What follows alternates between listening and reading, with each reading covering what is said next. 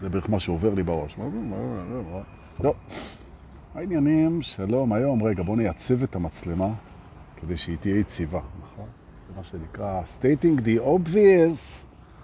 והנה יש לנו uh, קורבן ראשון שעלה ברשת, בואו נראה מי היא או מי הוא. והזוכה שלנו לבוקר, בחסות פייסבוק, זו אסנת סופר. נכון, יפה. ומיד אחריה כל הלהקה. שלום, אסף בודביקה, שהיה אתמול, ואסנת הייתה אתמול, ונעמה ביסנות לא הייתה אתמול, ורשמתי לה חיזור בתיק האישי. נכון. יא, איזה ערב היה לנו אתמול בשבט, במועדון השבט תל אביב, חזק במיוחד. היה מדהים, היה מדהים, מי שהיה יגיד לכם. יש פה הרבה אנשים שהיו. גם היו מלא אנשים, היה ממש מלא, אה, והיה ממש חזק. דיברנו, אני פתחתי, דיברתי על טכניקות ריפוי, שהן נכונות בעצם כמעט לכל דבר. אפשר לרפא איתם, גם גוף, גם נפש, גם הכל. ואנשים אה, הקשיבו והפנימו, ומה שהיה מעניין זה, מה שהיה מעניין זה שיש, אה, אנשים מגיעים לערבים האלה, אז יש גרעין קבוע שהוא גם שומע פה את הלייבים, והוא בעצמו, זה אנשים שהם בעצמם מדריכים מוכנים, בכל מיני, בכל מיני שלבים של התהוות, ומאוד מחוברים כבר זמן, והם יודעים, ואנחנו מכירים אותם, הם פה, והם גם פה בשידור והכל. הם דוברים את הז'רגון, את הטרמינולוגיה, את השפה, את המילים, את, הם מכירים את הרעיונות, זה לא חדש להם. ו... ומצטרפים כל הזמן אנשים שהם יותר חדשים. זה מעניין לראות, אתמול גם היו, היו איזה, אני יודע, מתוך ה-60 אנשים שהיינו שם, אז היו, אני חושב, זה משהו כמו 15, משהו חדשים, וזה מעניין לראות איך הם, איך הם uh, קולטים את הדבר הזה, כי זה הרבה מאוד, הרבה מאוד מידע, וזה הרבה מאוד הנחות, וזה הרבה מאוד uh, תבונה קדומה, וזה המון דברים שבעצם נמצאים בכולנו, בעצם כולנו יודעים את זה. זה בדרגות שונות של, של חשיפה לתוך המודעות. וזה מדהים, כי אנשים הם שומעים טקסט מהמרצה, במקרה, התחלת הערב, זה הייתי אני, וזה תכף אני אספר לכם מה שהם גיל. אבל, ומצד אחד זה חדש להם, מצד שני זה מאוד מאוד מהדהד להם, שהם יודעים שזה, שיש בזה משהו, שזה, שזה שוכן בהם. אני מסתכל להם בעיניים, אני מדבר, בכל זאת 60 אנשים מולך. אתה יוצר קשר עין ואתה מסתכל על האנשים האלה, ואתה רואה שאת ההדהוד בפנים, גם כשהם לא לגמרי סגורים על ההבנה וההפנמה של, ה... של המסר, זה חוויה מאוד חזקה. זהו, אז עשינו גם אה, שיעור תיאורטי על שיטות אה, וטכניקות ריפוי, רוחניות במהותן, מאוד עוצמתי, מאוד חזק, מאוד אפקטיבי, מניסיון של כולנו. תכף אני אתן אולי דוגמה, נראה אם יבוא לי. והוא, ואחרי שסיימתי, יצאנו להפסקה, כזה היה כיף.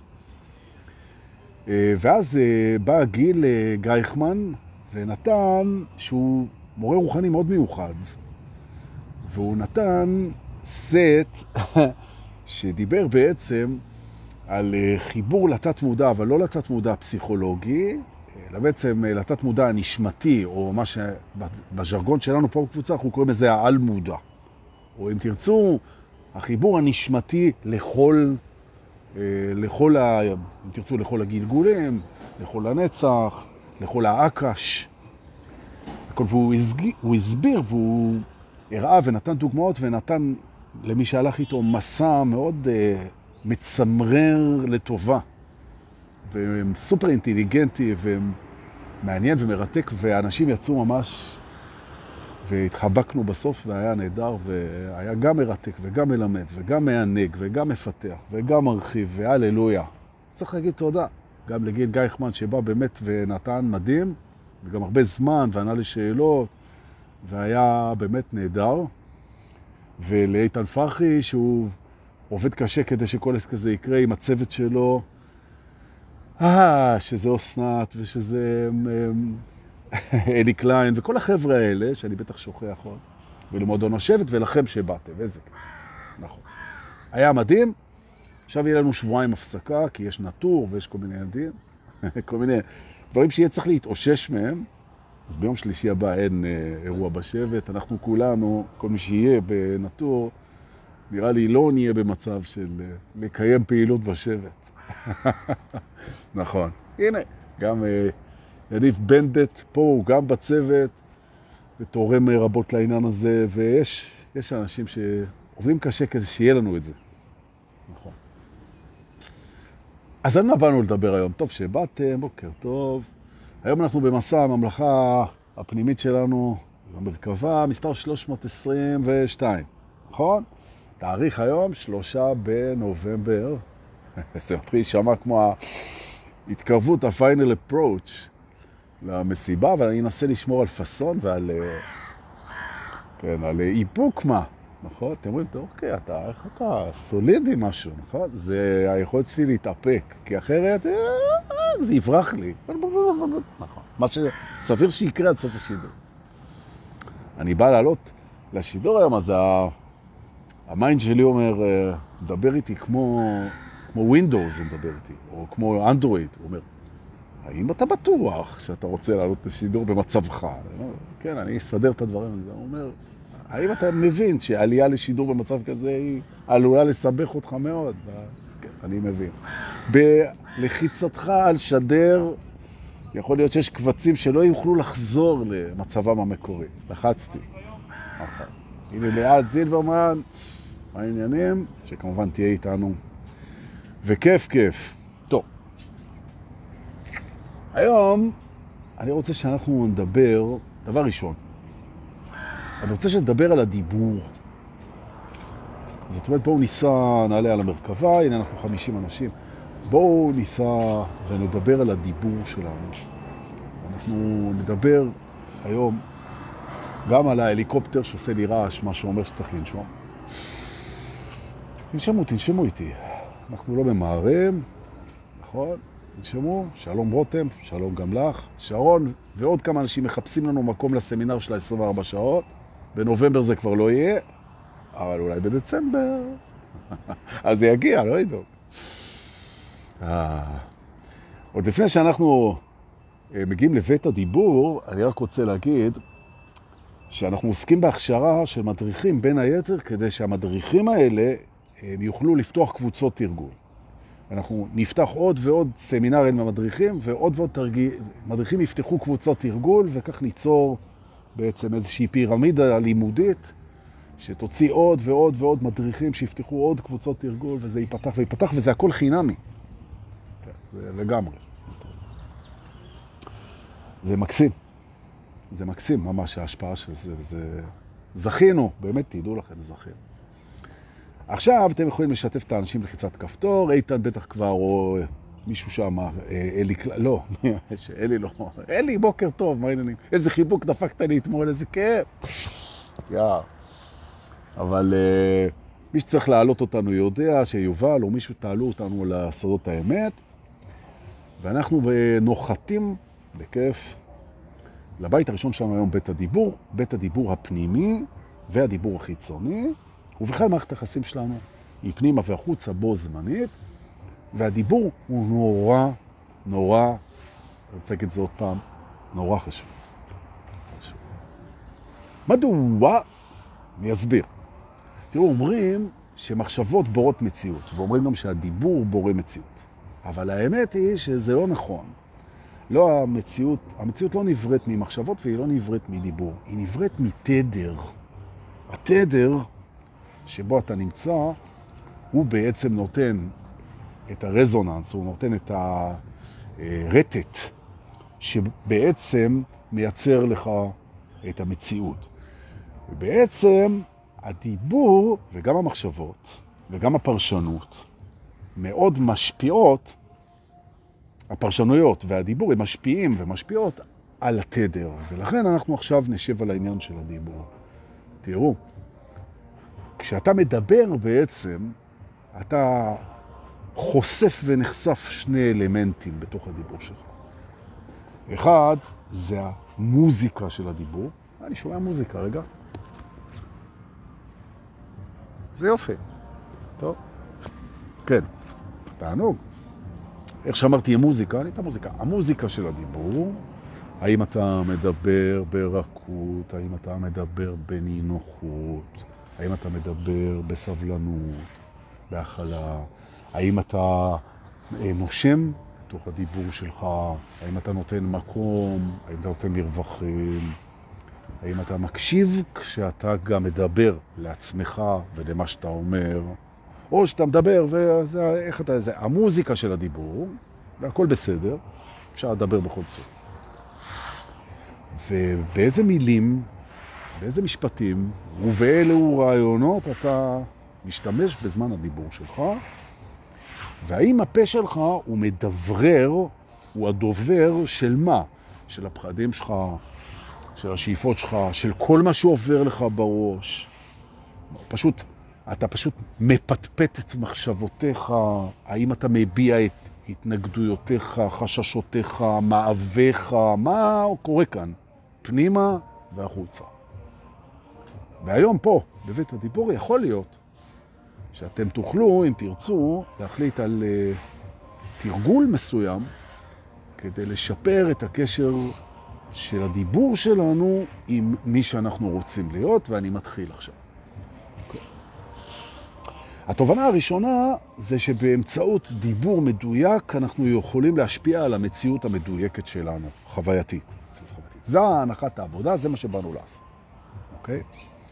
למשל, כשאני אומר את המילה אני, כשאני אומר את המילה אני, אז אני יכול להזדהות איתה, כשאני אומר אני, ואז אני מזוהה עם זה, ואני יכול להגיד אני ברמה של האני שאני מתבונן עליו, אני שחושב שיש דבר כזה אני. זאת אומרת, כשאנחנו מכניסים את המילה אני המון בתוך הדיבור שלנו, בשנייה שהמילה אני היא האני שחושב שהוא הוא, ולמעשה אני מתבונן על האני הזה שמדבר, אז ברגע שאני אומר אני ואני בהתבוננות, בעצם אני יכול להקשיב לאני הזה. נכון? למשל, אם אני אומר, אה, אה, אני עייף ובא לי חופש, אז אם אני יודע שאני זה שעייף ושבא לו חופש, זה זה שאני מתבונן עליו, שזו מחשבה בעצם, אז בעצם אני יכול להקשיב לו, כי עכשיו האני שהוא לא אני מדבר, אוקיי? מי מדבר? זאת אומרת, אנחנו שמים לב שבתובנה הראשונה, הדובר, הדובר יכול להיות אחד משניים. הוא יכול להיות המחשבה של האני, להלן האגו, מדבר לגמרי, וזו זכותו, וזה יופי, ושידבר כמה שהוא רוצה. ואם התעוררתי ואני לא מזדהה איתו, אז אני יכול להקשיב לו, ולזה התכוונתי קשב בזמן דיבור, אני יכול להקשיב לו וגם לנהל איתו שיח, גם בפנים, ותאמינו לו, גם בחוץ. ואתם פוגשים אנשים שהתעוררו שהם מנהלים דיאלוגים עם עצמם בחוץ, בכל רם. מצד אחד, האגו מדבר, הוא אומר, אני נורא עייף, בא לי חופש, אני מותש, בא לי זה, או קמתי, בא איזה, אוקיי. מצד אחרי זה אתה מדבר, אתה זה שאתה מדבר עליו, ואתה אומר. מצד שני, העייפות הזאת היא נובעת מההתנגדות שלך. מי זה אתה? נכון. אוקיי. זה מוביל אותנו לתובנה השנייה, שהדיבור יכול להפוך לדיאלוג. עכשיו, נכון שכל פסיכיאטר מתחיל, כשהוא ישמע שאתה מדבר אל עצמך באני ואתה, אז הוא ירים גבה מודאגת, ואולי גם ימליץ על איזה איזון פרמקולוגי כזה או אחר, בסדר? ולכן בסביבה פסיכיאטרית כדאי להצניע את הדיבור ה... אה, של האני הגבוה והאני הנמוך בחוץ. אוקיי. עכשיו גם נשאלת השאלה, איך אתה מדבר? איך אתה מדבר? ועכשיו אני מגלה טריק שיכול לשנות חיים. לי הוא שינה את החיים. אוקיי? תדבר עם קצת חיוך בפה. תתרגלו, קצת, טיפה. טיפה. למה? למה להכניס חיוך קטן לדיבור? שאם אתה רוצה חיוך גדול, אז זה, זה כבר, זה כבר, אמיר, זו כבר אמירה. חיוך קטן, בזוויות הפה. קטן. מדוע? מהסיבה הפשוטה שאנחנו לא רציניים.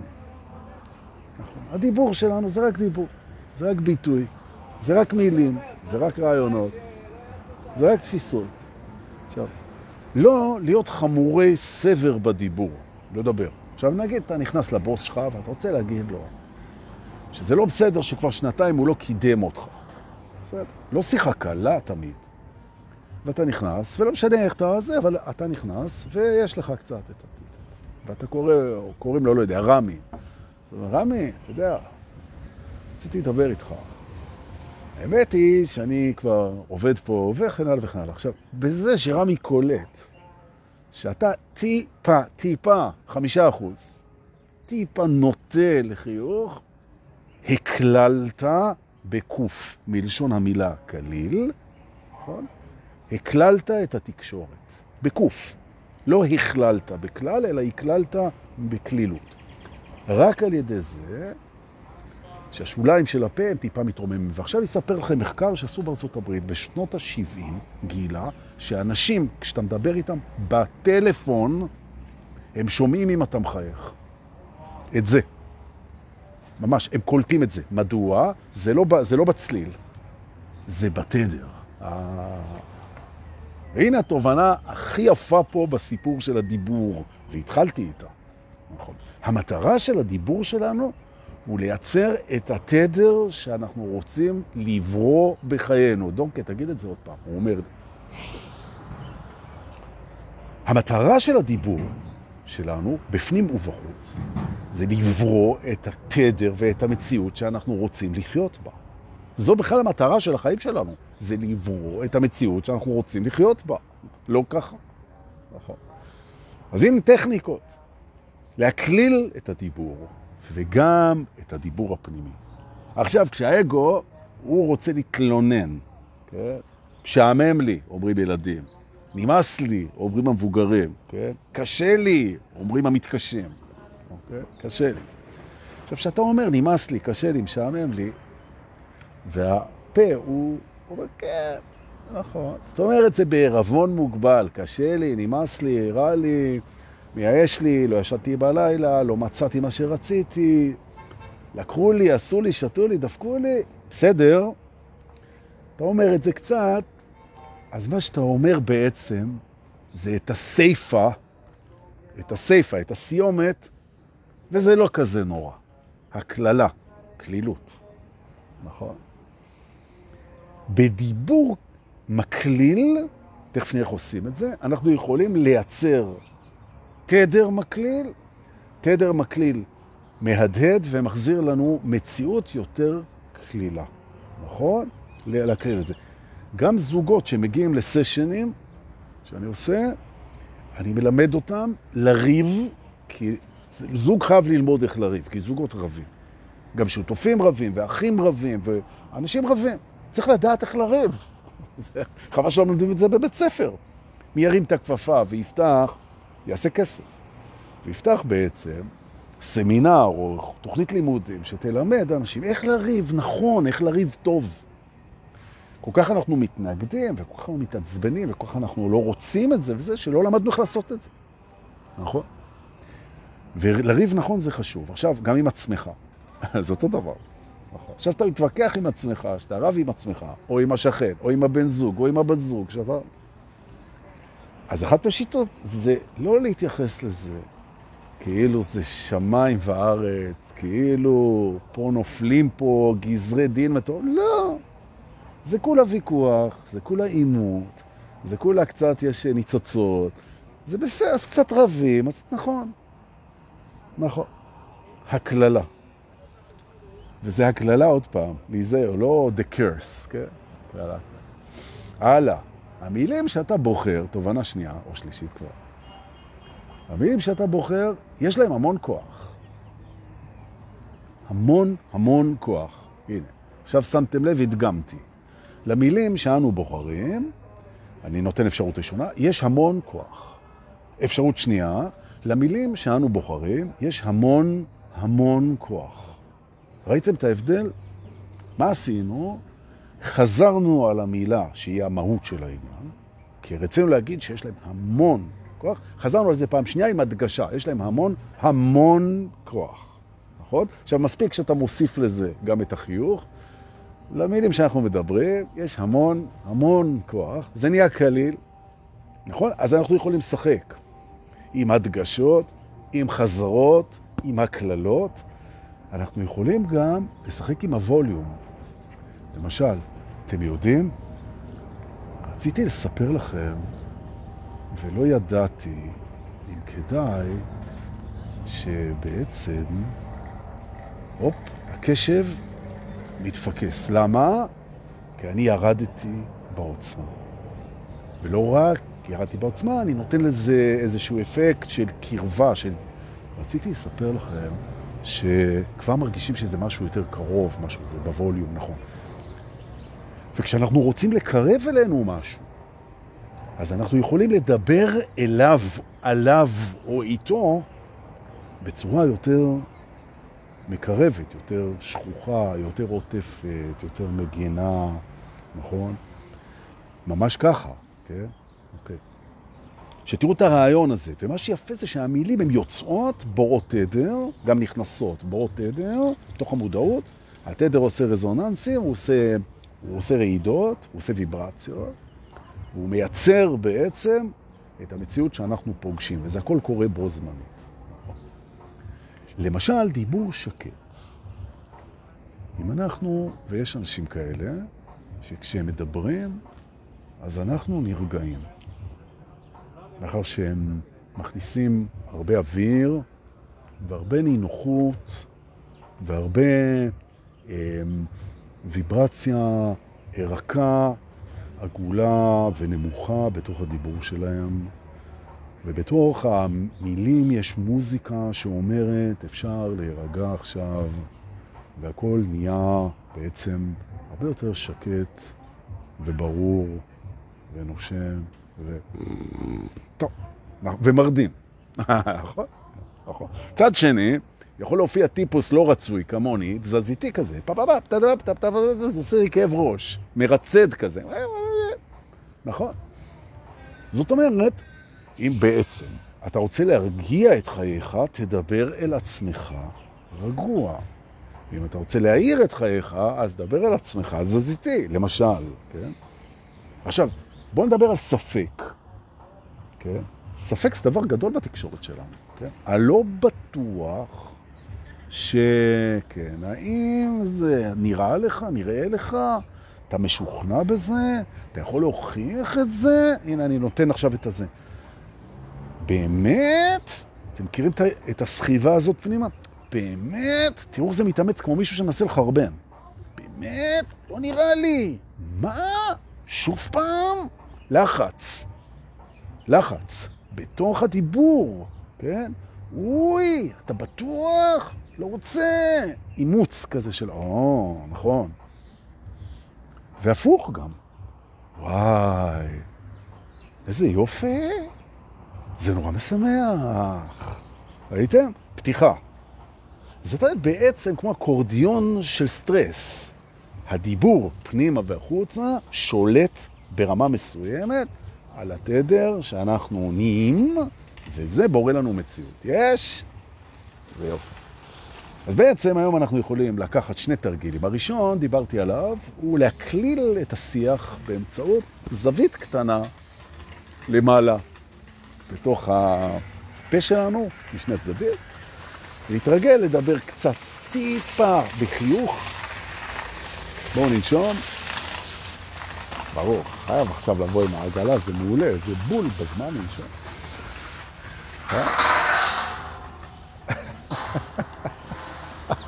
זה בא בכזה תזמון מושלם.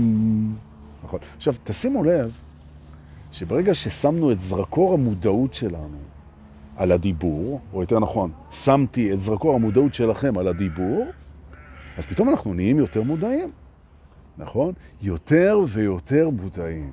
איזה יופי, נכון? מי שרגיש מאוד, תכף אני אגיד את הטכניקה השנייה, הראשונה זה החיוך. מי שרגיש מאוד מאוד מאוד זה אתם, כן. מי שרגיש מאוד מאוד לתדר המדבר בעצם, זה ילדים. ילדים, ילדים. כי ילדים הם פחות מתעסקים בפרשנות ובניתוח, כי האגו שלהם עוד בעצם נותן להם עוד קצת אוויר, והם יותר שומעים את התדר שלך, ולכן קשה מאוד לעבוד עליהם בעצם, מבחינה רגשית. כי אתה יכול נורא להתפעל ונורא להיות באדם והכל, והם שומעים שזה לא אותנטי, הם עולים על זיופים מיד, נכון. כי אתה יכול לזייף מילים, אבל קשה מאוד לזייף את התדר, למרות שיש אנשים שמצליחים. זה לא בלתי אפשרי. עכשיו, הרעיון זה לייצר סינרגיה בין התדר שאתה רוצה להיות, שבורא את המציאות שאתה רוצה להיות, לבין המילים והצורה שבה אתה משתמש בהם. אז אחד, אמרנו, זה קצת להקליל, לא חייבים, נכון? יש אנשים ההפך, שהתדר שלהם, הוא, שהם מוצאים את עצמם מכל מיני סיבות. מזכיר להם את הבית, זה כל מיני דברים. הוא דווקא תדר יחסית נמוך, תדר יותר כבד, יותר עצוב, הכל.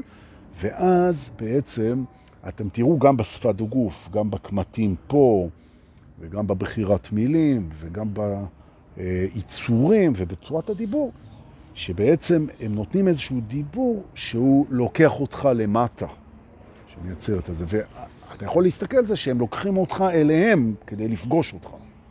נכון? שזה כבר, תכף נגיע, זה פרשנות, פרשנות מיטיבה. אוקיי. עכשיו בוא נלך רגע לטכניקה השנייה, כי הראשונה זה לחייך קצת בלהקליל, והשנייה היא בעצם לתת עם הראש נדנוד קטן כמעט בלתי נראה, כמעט בלתי נראה, כשאתה אומר משהו שאתה ודאי לגביו.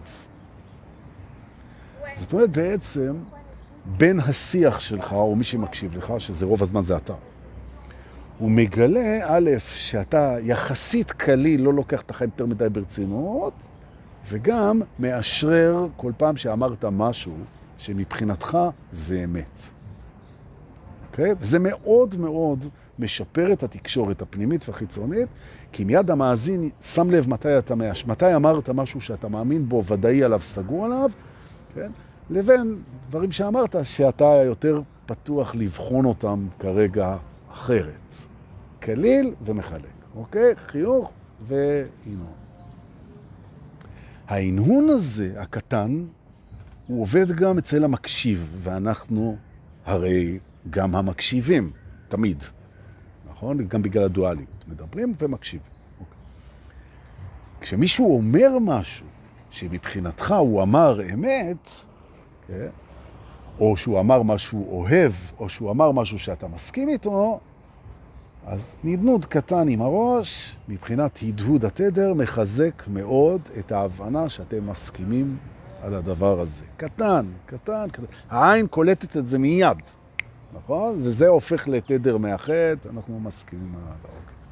הרי, הנה מילה שהיא פותחת אפשרות לשיתוף, הרי, בוא נראה אם זה נכון, הרי הזה, אז אתה אומר את זה בכלל, הרי, לא כזה נורא, אמרתי הרי, הרי, זה נעים לפעמים לקבל הכרה והסכמה לדברים שאנחנו אומרים ושומעים, נכון? קליל ומסכים. Okay. אוקיי. זה נורא חשוב, אפשרות אחת להגיד את זה, אני מוצא הרבה חשיבות, יותר רך, וכדאי לבדוק אם אפשר, מאפשר, okay, אוקיי? שכשאנחנו בעצם מובילים בן אדם אל עצמו, בגלל שהוא רוצה את זה והוא מבקש את זה, והוא או בדוגמה אישית או בדיבור או משהו. זאת אומרת, בעצם אנחנו נותנים לו שיעור רוחני לבקשתו, להסכמתו, לבחירתו, אחרת אין טעם. כדאי מאוד שהדיבור יעורר כמה שפחות התנגדות, כי גם ככה התקרבות לעצמך זה דבר שמלחיץ את האגו. זה מלחיץ את האגו. כי מי שאתה באמת, אתה לא שיפוטי, ואתה מודה ושמח במה שיש, ואתה מוקיר תודה על הרגע, ואתה חי בהווה, ואתה נותן פרשנות מיטיבה לדברים, מה שמוריד את ההתנגדות, ומוריד את ההתנגדות, האגו מאבד אחיזה. אז הוא מאוד מחפש איפה רק להתנגד, ואתם מכירים את זה, שכשאתה בא ללמד מישהו לבקשתו איזשהו משהו שהוא אמת, בעצם, שכבר מדברים על זה בבודהיזם ובקבלה ובדאואיזם ובתורה והדברים, כן, ממש, כמו למשל כף זכות. שאתה מלמד את שיעור כף הזכות, בן אדם. למה בעצם אנו שופטים לזכות, לכף זכות? וכשאתה מלמד את הדבר הזה, כדאי מאוד שתלמד את זה גם כליל וגם עם הנהונים במקומות שמרגישים לך נכון, כן, לא?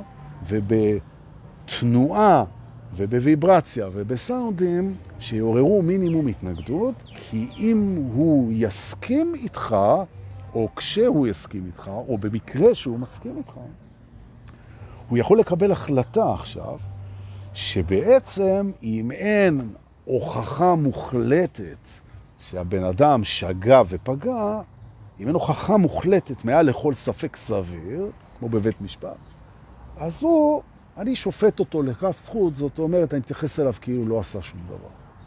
נכון. זאת אומרת שאם מספרים לי, למשל, שמישהו גנב או שדד או עשה או פגע או משהו, ואני לא באמת סגור על זה, ראיתי את זה, והכל זה, זאת אומרת, אני לא יודע, אמרת לי כרגע, לא יודע. כאילו. אז אתם יודעים, כאילו, כף זכות. נותן את הדבר הזה. אז אה, פה הרכות והזהירות, והזרימה, וה... זה כאילו, זה, יעבוד, כאילו, נכון? בסיפור הזה, רכות, יופי. כשאנחנו מגיעים לדיבור עם עצמנו, שהוא אה, דיבור של דרך, של חיפוש דרך, שאנחנו מחפשים דרך. מה נכון לנו? מה נכון לנו? אז מופיע הפחד מלטעות. כי האגו נורא מפחד מלטעות.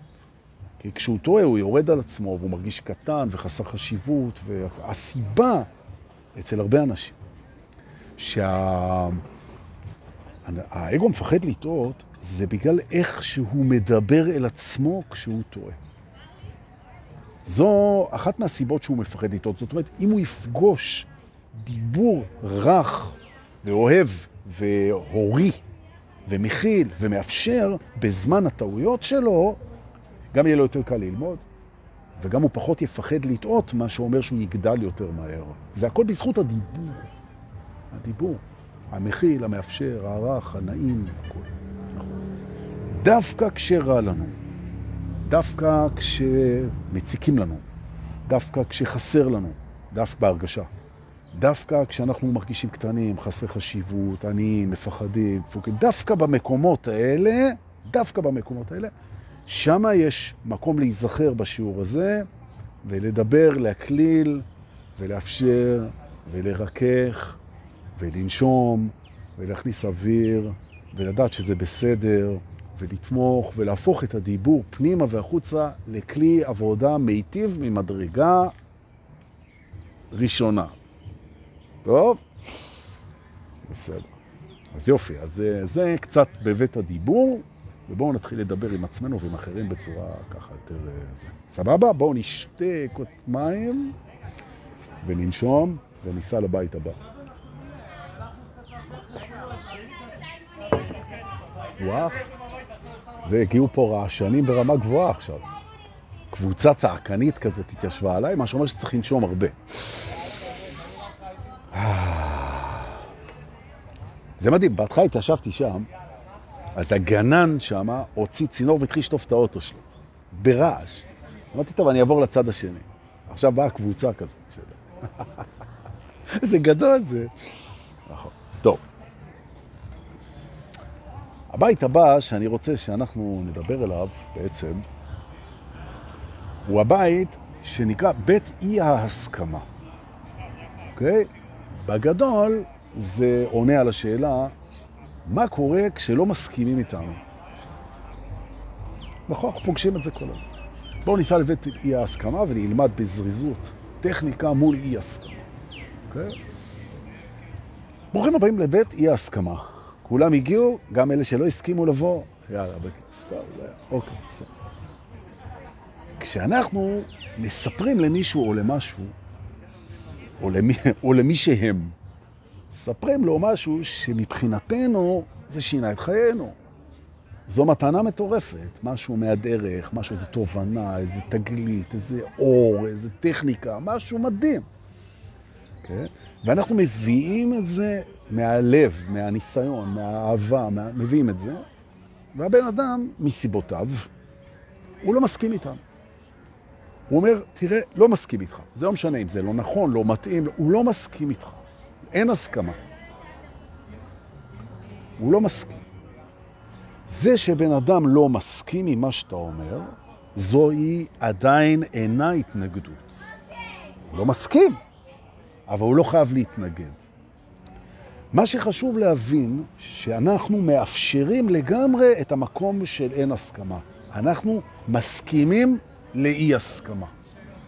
זה חשוב מאוד, כי אם אתה תתפוס אנשים שהם לא מסכימים אה, איתך, במקום שאתה מסכים לזה, זה לא יהפוך להתנגדות. או במילים אחרות, התובנה אומרת שאי הסכמה היא לפעמים תעלת הלידה אל ההתנגדות. ואם אנחנו נתפוס את זה בזמן ונסכים אנרגטית להיות לא בהסכמה, מה שנקרא, הסכמנו לא להסכים, אבל אמיתי, אנרגטי, לא בשביל...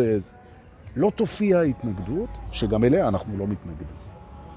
נכון. זכותו של בן אדם לא להסכים עם דרכך. נכון? עכשיו, אנחנו מכירים את זה, אנחנו מכירים את זה הרבה פעמים עם ההורים שלנו, שאנחנו רוצים ללכת על משהו, או לבחור משהו, ללמוד, או לעבוד, או לנסוע לאיפשהו. ואין הסכמה. הם לא מסכימים, נכון? והם מביעים את אי הסכמתם בכל מיני דרכים. זוהי עדיין אינה התנגדות. נכון. למה זה חשוב להבין? כי במקומות שאנחנו עוד לא הסכמנו עם עצמנו, מכל מיני סיבות, זה לא מה שאנחנו מתנגדים. גם המצב הזה של אי הסכמה הוא בסדר. מותר לא להסכים.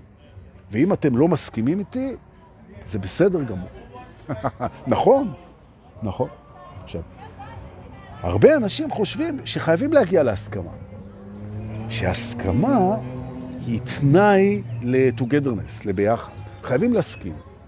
הם כאילו מסכימים על זה. ברגע שהם מסכימים על זה שחייבים להסכים, אי ההסכמה נהיית התנגדות. כי הם חייבים, חייבים להסכים.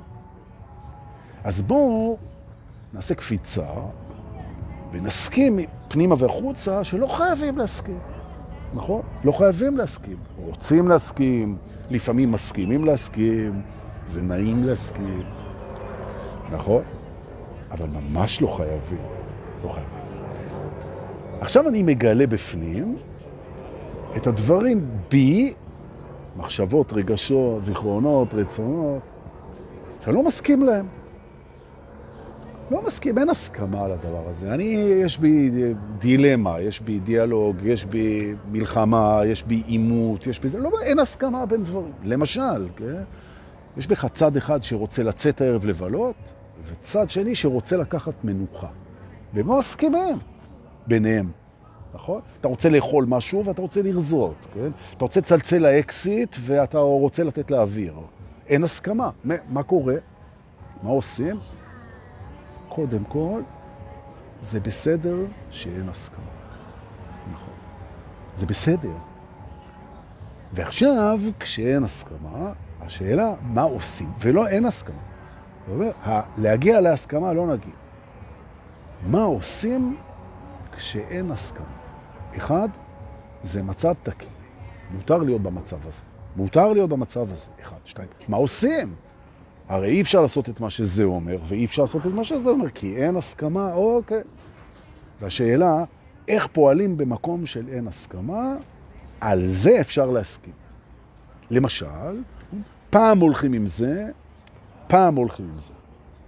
אולי נסכים על זה בלי שהסכמנו. אולי לא הולכים על זה ולא הולכים על זה, ופשוט לא עושים כלום. גם אפשר להסכים על זה. אפשר ללכת על דרך שלישית. היא יכולה להיות באמצע, אבל היא לא חייבת, היא יכולה להיות אחרת. אולי נסכים על זה, נכון?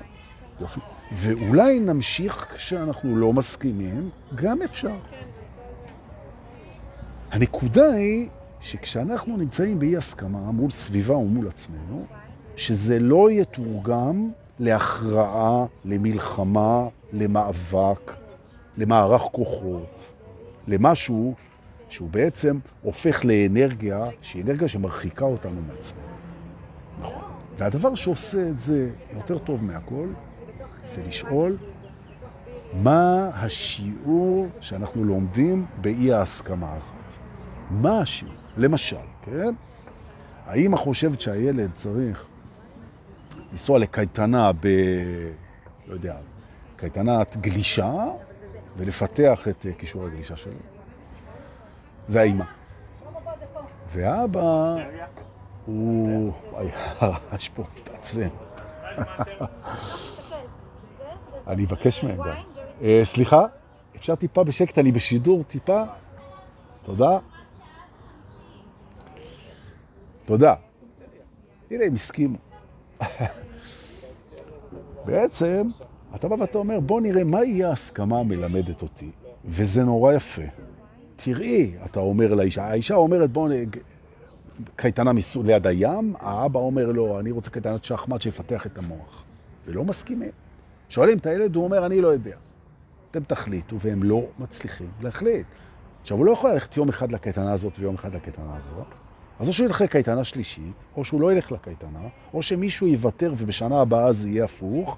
אפשר להתנהל מהסכמה, אבל נשאלת השאלה, מהו השיעור? והשיעור הוא מדהים, שאפשר להמשיך כשלא מסכימים ולהישאר, הנה המילה, אוהבים. נכון. שאי הסכמה היא לא מפריעה לאהוב. ממש ככה. ממש, ממש ככה. אתם מסכימים איתי? אז זהו בעצם. זה מה שרציתי להגיד. לא נשאר לי יותר כלום. גמרנו, נגמר הכל, לא נשאר כלום. רוצה להגיד לכם תודה שבאתם אתמול, שבאתם היום, שאתם באים למנטור, שאתם משתפים, שאתם שולחים כסף במתנה, בביט ובפייבוקס, זה כיף. ואנחנו נתראה בלייב הבא, ושיהיה לנו המשך יום מרתק, מהמם, עם חיוכים והקללות והסכמות ונידנודים של הראש והקשבה טובה, ולא חייבים להסכים. והאהבה כבר היא תחצה את כל הגבולות, אם רק ניתן לך. המשך יום טוב, תודה שבאתם להתראות.